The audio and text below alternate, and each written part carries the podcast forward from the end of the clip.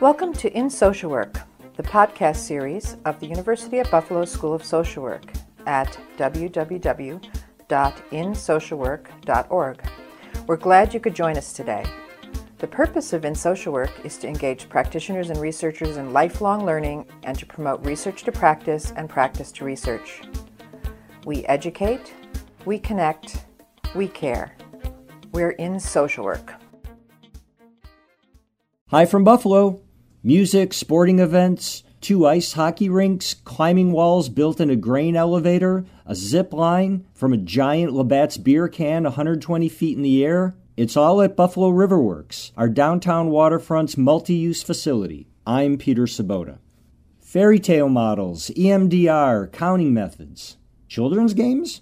Not really. In this episode, our guest Dr. Ricky Greenwald, a pioneer of trauma treatment for kids, describes the arc of his adventures in learning and developing approaches to treating trauma. Dr. Greenwald describes how requests from practitioners led him to develop scripted interventions and GPS like rubrics as tools to articulate a repeatable model. This resulted in a practical approach that included what needs to happen in trauma therapy to heal and specifies in order to achieve outcomes. He concludes with recommendations for aspiring trauma therapists.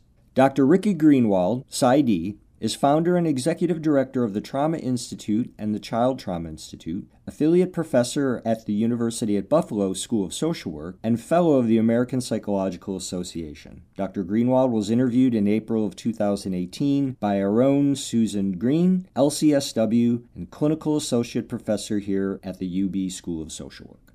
In this podcast, you'll hear Dr. Greenwald refer to GPS.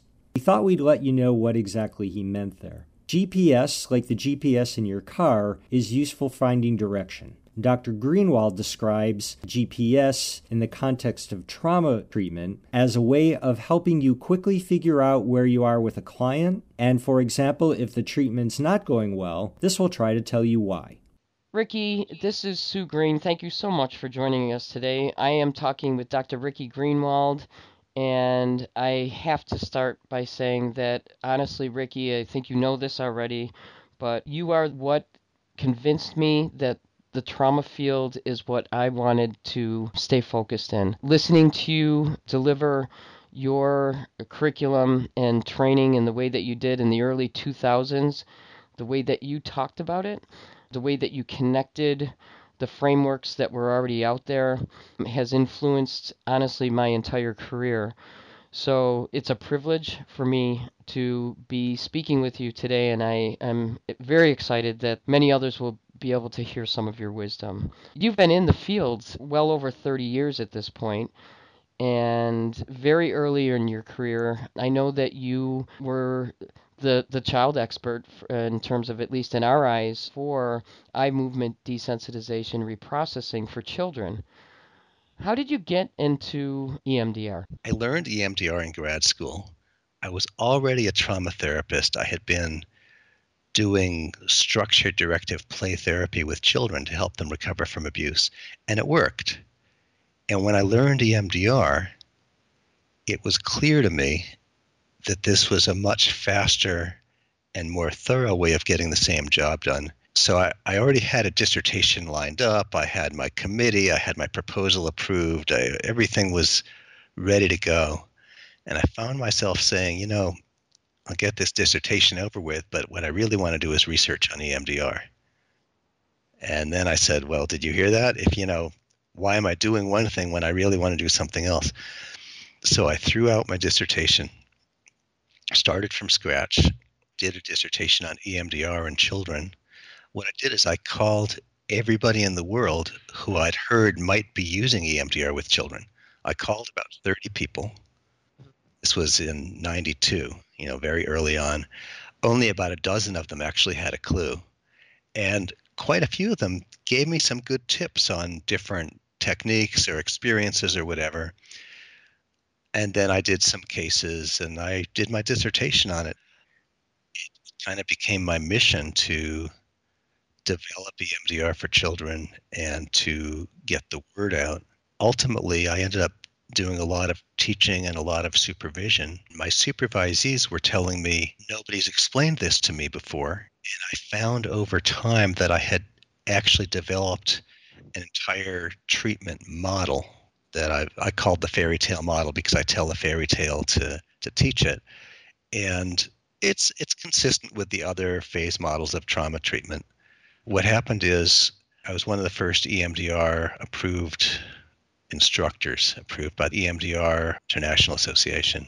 It was Laurel Parnell and myself in 1996 who were the first independent trainers approved after Shapiro sort of gave it over to the EMDR International Association. I used to teach with her book, which is an excellent book, but it was way too dense for for for people to learn from. So I ended up explaining it my own way and teaching it my own way. I happened to be working at Mount Sinai School of Medicine in New York City when 9/11 came along.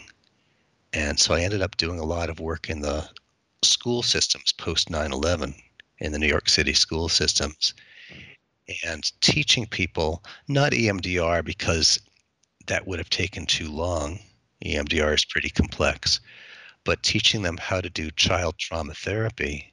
And we did a bunch of training projects in the New York City school system. It worked out pretty well because the beginner therapists, school counselors, school social workers told me, wow, this is great. It's so good to know what to do. And the really seasoned therapists said, you know, no one's ever told me what to do before it's kind of odd in our field that you go through all this training and you're still not exactly sure what to do. It's like it's an art. My model was unique in that it included a series of scripted interventions, and it also includes a, a rubric for knowing where you are and whether you've done the job or not. Some people have called it a GPS. You know, you get stuck on a case, you you do this three minute consultation following the rubric, and you can see what's covered and what's missing. So, what I developed, it's largely translational. There's some original work in there, but obviously uses a lot of what was out there already. But I've developed a model that is replicable. It's not just here's the theory, now good luck it's actually replicable. I can teach somebody this week, and next week they can do what I taught them to do. And so I've figured out a way to teach people how to be good trauma therapists. It still helps to be a good therapist. So I had this model that was really working, that was really, you know, I was able to really train people to do good work. And at that point, I didn't want to be just Ricky Greenwald anymore. I didn't want to be the only one teaching the way I was teaching. And so that's when I founded the Child Trauma Institute. It was the year after 9 11. So I guess 2002. And your Trauma Institute, I mean, it, it is still going very strong, correct? I mean, so it's it's been well over 15 years at this point that you've had the Child Trauma Institute. Yeah, I started it out as a training institute. I thought it was going to get really big really quick because I just thought it would. I had such a great product and then you know it would take over the world. But I found that it didn't work that way. That you know we took on four trainers early on, only kept two of them. It turns out that it takes quite a lot of practice and mentoring and feedback, etc., to become one of our trainers. But it takes a lot of work and so we didn't expand as fast as I thought we would because I was so particular about people doing a really good job. But we did quite a bit of training. I would say about 10 years ago, I was personally on the road about three quarters of the time, all over the country. I was in six different countries training, and then had children. Then I didn't want to be away so much. And so I started to do more therapy. Now I was still doing some training so I couldn't tell people I'll see you next week. So I started doing intensive therapy, seeing people, you know, for full consecutive days. Anyway, but but the Trauma Institute, so it was the Child Trauma Institute. And then I did an EMDR training once in Rhode Island, and we had just sent our flyer out advertising all our trainings. And somebody at the training, by the way, this is an adult focused EMDR training. Somebody at the training said, Oh, I got your flyer. He said, but I threw it out because that's Child Trauma Institute. That doesn't have anything to do with me. I'm like, you're here at my training. What are you talking about? So we decided to add Trauma Institute to the name because we, yeah, it started out it started out as Child Trauma Institute, and um, but we really um, focus on all ages. So we have a clunkier name now Trauma Institute and Child Trauma Institute. And um, so, yeah, I started doing more therapy. And then somebody wanted to do an internship with me, um, somebody with 20 years' experience in the field. And then somebody else who had a nice job wanted to work with for us. And I told her, you know, I can't even pay you anything like what you're getting now because I don't, you know, I don't really have clients for you. It's just like whoever comes along. She said, "Yeah, I'm, I'm not looking for a better job. I'm looking for a career." I said, "All right." she then wrote a grant where we were able to provide free therapy to victims of crime locally. So to make a long story short, we now have a staff of 17 plus about 10 affiliated trainers, which is how we started with, you know, affiliated trainers who who use our curriculum but are independent. So, yeah, we're growing like crazy. We've got um, two therapists in Buffalo, New York area. We've got a therapist in North Carolina, all full time on staff. We've got an office. We've got a bunch of therapists in Western Massachusetts, and we're still growing. Can you talk a little bit more about your stage model, the fairy tale model. It's it's something that I teach. It's the one that I choose to teach about mm-hmm. based on my experience too, Ricky. That uh, the way that you have set it up, it is digestible and usable for the therapist and also the case manager, anybody that's working with other in a wanting to be trauma informed. And so, yep. with that being said, because it is a GPS and it does allow the user to really meld it to every single case very separately and, and even within a family setting in terms of where the family might be at. Trauma therapist, stage model, when you think about big picture right now, what is it that you would say works in regards to helping people heal from their trauma? From your experience, what needs to happen in order for people to heal? Well, the main event is the trauma healing itself. The technical term nowadays is memory reconsolidation, where you take the memory from its sort of frozen, fragmented state where it leads to symptoms, you activate it, you interact with it in such a way that you can kind of, kind of digest it, heal it, make it part of the past, something you've grown from. So that's the main event. And there are some really nice methods out there. My favorite is EMDR because it's of the leading well established methods, it's the best tolerated and it's the most efficient. I'm also a big fan of progressive counting, which is newer but has actually compared it's been matching EMDR in effectiveness and it seems to be even better tolerated and even more efficient. But there are other methods as well. Now, how to get your clients there, that's where the fairy tale model comes in, or any of the phase models.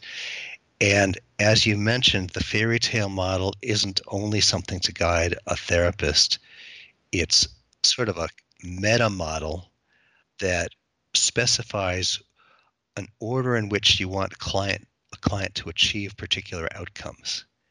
And how that gets done, there's a lot of leeway.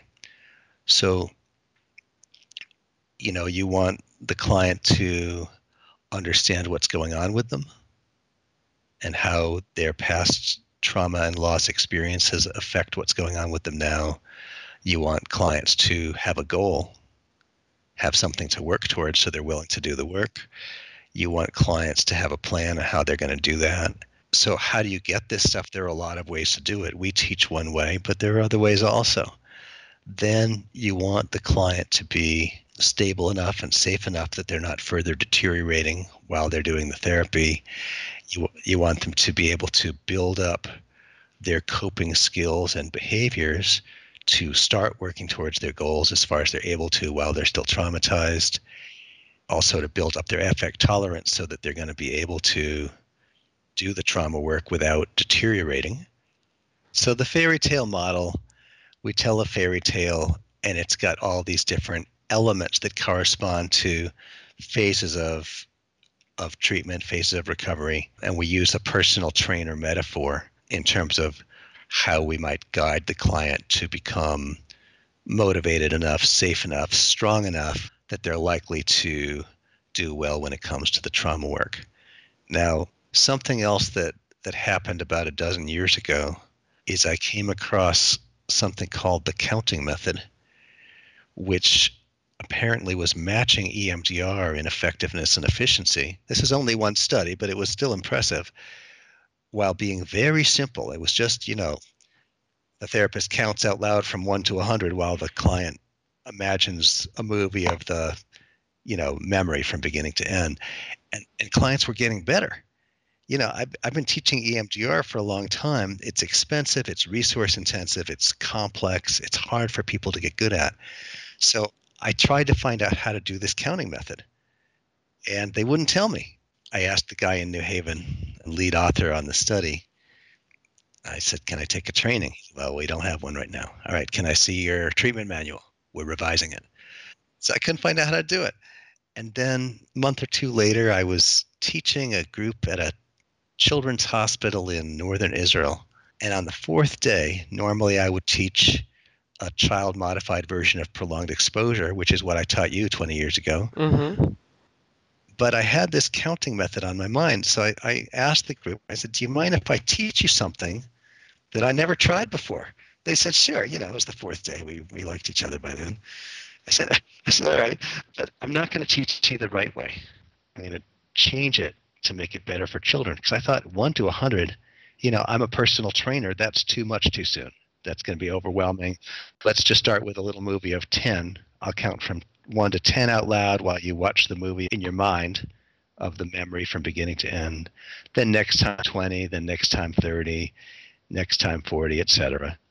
Well, it worked really well. This counting method was great. I had another group somewhere else the next week. We did it again. Everybody liked it. I, I was surprised how well it went. Finally, a couple weeks later, I got the treatment manual. You know, here it is. We revised it. Here it is. And that's when I realized how much I'd messed up. I, I thought I was only changing a couple little things, but in the counting method, you only guide the client to watch this movie in their mind during the counting once at the beginning of the session. And then the whole rest of the session, you guide the client on how to talk about what happened in the movie and, and their reactions to it, which actually is more like prolonged exposure, which is much slower method and more of an ordeal, harder for clients to tolerate. It's got very high dropout rates. So this is when I realized I had inadvertently developed something. Now it hasn't been tested, so that's just my opinion. I have hasn't been directly compared to the counting method. But you know what we kept in progressive counting is just doing these imaginal exposures during during the counting over and over again without making the clients talk about it unless they choose to. When you say the movie, it, it, is it matched to someone's trauma or loss? Is is that? Well, yeah, you're... you've got to decide what what memory you're working on. So this is a, a way to work on a trauma memory, right? So that if this is a movie, it's just somebody coming home from work and putting their stuff away, and everything's normal. And then the end of the movie is after the bad part is over. And so the trauma, you're not still in the middle of the trauma, you've gotten to the other side. We've done quite a lot of work with this in the last dozen years. We've got two published comparisons with EMDR. I choose EMDR because that's the champ. PC, progressive counting, has matched EMDR in effectiveness. It seems to be a little less emotionally intense for clients, not even as difficult as EMDR. And again, EMDR is already better tolerated than the more conventional trauma focused CBT methods. And then PC has been found to be more efficient than EMDR. Again, EMDR is already more efficient than the other leading brands. We've got data on two more studies, and we haven't crunched the numbers yet, so we'll be doing that in the next few months. But the eyeball is consistent with that. It looks like we're getting about the same results a little faster with, with very, very low dropout rates for both. So I'm excited about PC. And one of the reasons I'm so excited about it is because it's going to be a chance to teach more people the fairy tale model. It takes two thirds the training time as EMDR. Cost is about half because you can have 12 people with a trainer instead of 10. So it's not as resource intensive to learn as EMDR. And it seems to be, for the most part, faster and easier for clients. It's not necessarily better than EMDR. Now and then, you know, EMDR can solve a problem that PC can't solve, and vice versa. But I think when our next couple studies come out, assuming that the results are consistent, we're going to be ready to really ramp out. There'll be a lot more demand for the training, and that will be our opportunity to teach a lot of people how to be really good trauma therapists using our treatment model, which is replicable. You know, you can I can teach it, you can do it. So then, in another five or 10 years, when XYZ comes out that beats PC, we've taught a lot of people how to be good trauma therapists. That's, that's really my goal. What is so striking about certainly my experience with you too over time is that you allow yourself to be in a position that of not knowing that certainly you find something that seems to work it does work yet you still allow yourself to be open to what else is out there mm-hmm. how do you keep that kind of stance anchored for yourself i know a lot of people are really wedded to their method and they just develop that and that's not a bad thing um, i've published on i think six different trauma resolution methods by now. Yeah, I'm best known for EMDR and for PC, but one of my books has prolonged exposure in it. I've co authored a paper with traumatic incident reduction. I've been doing some work with the flash technique lately. Uh, I don't care, you know, if it works. If, so for me, it's not about this technique or that technique. It's about how do we help therapists to be good clients so that clients can get what they need and heal and move on with their lives. So, whatever we can do to make that better, it's just a kind of hacking around and trying things out, which I think a lot of therapists do. I've just systematized it a bit.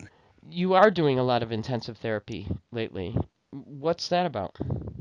Well, I started out doing it because I couldn't see a client next week because I was off training somewhere. And I found that I came to prefer it over other therapy formats. Somebody comes in on Monday morning with a presenting problem, and by Wednesday afternoon or Friday lunchtime or whatever it takes, you're saying, Good work, have a good life. So we're working, and not just me, but all our therapists, this is mainly what we're doing now, is working with their with clients for full consecutive days, not nine to five, it seems like a lot, and it is a lot, but clients can do it. I don't know why, but they can do it. And here's one way of looking at it you go to the mechanic, the mechanic says, you know, you're driving with bald tires. That's not a good idea. So tell you what, you come in once a month. Each time you come, I'll change one tire for you. In a few months, you'll be good to go. That would be crazy, right? Mm-hmm. And yet, that's how we operate as a mental health profession we say, wow, you know, you're you're suffering, you're at risk, you're you're out of work or you're out of school, you're at risk of losing your family or whatever it is. So you come for 45 or 50 minutes a week, and in a year or two, we'll have you where you want to be. If, by the way, you don't deteriorate while you're waiting to get better. That may have made sense a lot of years ago when therapy was all about gradual insights, coping skills, incremental work. But now that we have trauma healing with these memory reconsolidation methods like EMDR and PC, it doesn't make sense to chop that up into little pieces. And if you ask 100 clients, would you rather achieve your therapy goals next week or next year? I would say about 100 of them will say next week. So not only do you get your treatment results a lot faster, but you're also cutting out most of your dropout rate because life doesn't intervene. You're cutting total treatment hours by about 50% because you don't have to do all the hello and goodbye that takes up so much of every session, and it should. But you know, you, you cut that out. You also won't need most of the coping skills. You know, when you're working an hour a week, you better work on coping skills so your client can hang on while they're waiting to get better. But the best stabilization intervention is trauma healing. That's more stabilizing than so called stabilization interventions because when somebody's not traumatized anymore, they're stable. You're cutting out the hellos and goodbyes, you're cutting out most of the coping skills. It's kind of like binge watching a season of a TV show. There's no ads, there's no recaps, it's all progress. We've been doing a lot of intensive therapy, we've been collecting data on it, and there's even though it's still considered innovative, there is some research on it, and it's pretty clear from all the research that you're getting about the same final results. You're just getting it a lot faster. Yeah, I think this is going to become one of the standard types of treatment that are available and that are preferred in many situations once we and some others publish enough research on it. That's one of the things we're doing now. You know, we're we're doing a lot of work still with EMDR and PC. We're doing a lot of work with intensive therapy and just trying to continue to develop trauma therapy so that it's more efficient, better tolerated, so more people can get what they need as quickly and effectively as possible. And that's for adults and kids is is what you're talking about here with Yep. intensive therapy? Yep. We've talked about a lot of things obviously. Would you say you have a current focus? Well, it's kind of all of those things where I'm really happy that the organization is growing because that allows us to train our staff really well. And some will stay with us and we're thrilled about that. And some will move on and we're thrilled about that because we really want to get this methodology into the field. We want it mainstreamed. So as the research accumulates, we'll do more and more training and teach it that way. So we're really working on developing intensive trauma focused therapy as a standard of care. And so, do you have advice for those looking to pursue a clinical career path? I do. A couple of things that I usually advise people. One is to find out what you really care about and pursue that. If you work on things you feel like you should be doing, it doesn't always go so well. I've heard a statistic, I'm not sure it's true, but it probably is, that there are more ABDs than PhDs. In other words, more people that don't finish their dissertation and never get their degree than people who actually did finish their degree. And I think that's partly because life is challenging, but partly also because people pick projects that aren't quite right for them. They do things that they think they're sort of supposed to do. And it's very hard to push yourself through challenges when you're not really inspired. So, one piece of advice is to find your passion and pursue that. Do the things that you're excited about. That's going to take you to more places that you're excited. And then the other thing, a lot of times people ask me specifically, they say, you know, I want to be a trauma specialist, and so where should I go? Well, now you can go to UB School of Social Work is a good place to get a trauma informed um, professional education. And there may be one or two other schools out there by now as well. But even so, what I really advise people to do is get good generalist training and experience before specializing. Because you really want to know what everybody knows before you become an expert in one particular thing. So, those are my main pieces of advice. Is there anything else, Ricky, that that you want to add before we sign off? Well, only that it's been a pleasure talking to you, and I hope we get to do it again before another five years goes by. I know. Well, thank you. You've been listening to Dr. Ricky Greenwald discuss intensive trauma treatment on In Social Work.